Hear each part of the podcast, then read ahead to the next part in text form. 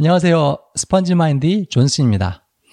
어, 제가 뭐 하는 일이 언어를 가르치고 또 언어 습득에 대한 컨텐츠를 만들고 그런 일이다 보니까 어, 여기저기서 많이 찾아봐요. 동영상도 보고 그 자료도 읽어보고 뭐에 대한 거냐면은 언어 습득, 언어 습득을 어떻게 할 것인가 여기에 대한 자료들.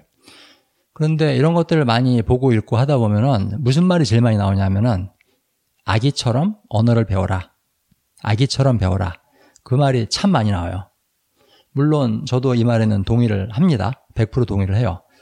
음, 근데 요 말, 아기처럼 배워라. 요 말이 자칫 잘못하면 좀 무책임한 조언으로 들릴 수가 있어요. 어, 무슨 말이냐면은, 음, 아기가 하는 거는 무조건 다 따라하고, 아기가 하지 않는 일은 절대 하지 말아라. 그런 식으로 받아들일 수 있거든요. 그, 제가 가르치는 분들이나 제가 만드는 비디오를 보시는 분들이 이 아기처럼 배워라라는 말이 무슨 말이냐면은 제 생각에는 이거는 방법의 문제가 아니라 마음의 문제예요. 그리고 테크닉의 문제가 아니라 마인드의 문제고요.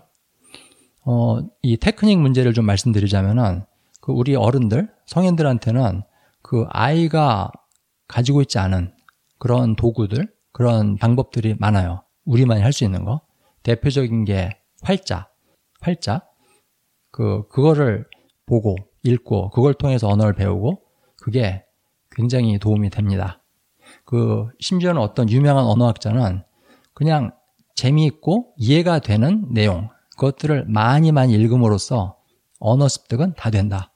따로 공부할 필요가 없다. 그 정도까지 얘기를 하는 분도 있어요. 그리고 그분 그 말을 상당 부분 저도 동의를 하고요. 음, 그렇게 활자 읽기 그런 것들을 어, 아기는 이런 거 안 하는데 그러면서 거부할 필요가 없습니다. 만약에 나한테 도움이 되는 도구라면 해보니까는 쓸모가 있다. 그런 도구라면은 마음껏 이용하는 게 좋습니다.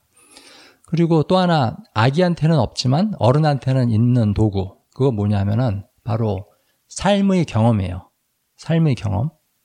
우리가 확실히 아기 아기보다는 많이 더 인생을 살았으니까는 그 경험이 많아요. 아는 것도 많고 지식도 많고 그런 것들을 활용해서 언어를 배운다는 게 전혀 문제가 될 게 없어요. 예를 들면은 한국말 배우시는 분이 주식 투자라는 말을 배운다고 쳤을 때, 어, 주식도 모르고 투자도 모르고 이런 것들을 모르는 그 어린아이가 배우는 거에 비해서 훨씬 이점이 있어요. 주식이 뭔지 대충 알고 투자한다는 게 뭔지 대충 알고 그런 어떤 삶의 경험, 내가 그 모국어를 통해서 배웠던 삶의 경험들을 동원해서 외국어를 배우는 거는 하나도 잘못될 게 없어요. 어, 그 테크닉 문제를 말씀드렸으니까는 이제 마인드 문제를 말씀드려야 될 것 같은데요. 그 다시 말하지만은 어, 아이의 테크닉이 중요한 게 아니라 아이 마인드가 중요한 거예요. 음, 그렇다면은 아이의 마인드라는 건 뭐냐? 그 아기가 처음 모국어를 배울 때 어떤 마인드로 배우느냐? 저는 이거를 한 문장으로 요약을 하자면은 아무 생각 없이 배운다. 아무 생각 없이 배운다. 그렇게 말을 하고 싶어요. 정말 아기는 모국어 배울 때 아무 생각이 없어요. 그냥 들리니까 듣는 거고, 보이니까 보는 거고, 앞에 그림책에 글씨랑 그림이 있으니까 읽는 거고, 그것뿐이에요. 다른 어떤 생각이 없어요. 근데 반면에 한국어나 영어 배우는 많은 성인들, 어른들을 볼 때, 어, 굉장히 생각이 많아요. 그 외국어 공부를 하면서 어떤 생각이냐면은 뭐 걱정, 걱정하고 의심, 의심하고 확인하고 이 걱정, 의심, 확인 요 세 가지 생각이 제일 많아요. 그래서 효율이 많이 떨어지고요. 아기에 비해서. 어, 대충 제 생각이 그렇습니다. 그 아기처럼 언어를 배운다는 게 도대체 뭘 의미하는지 거기에 대한 제 생각을 말씀드렸는데요.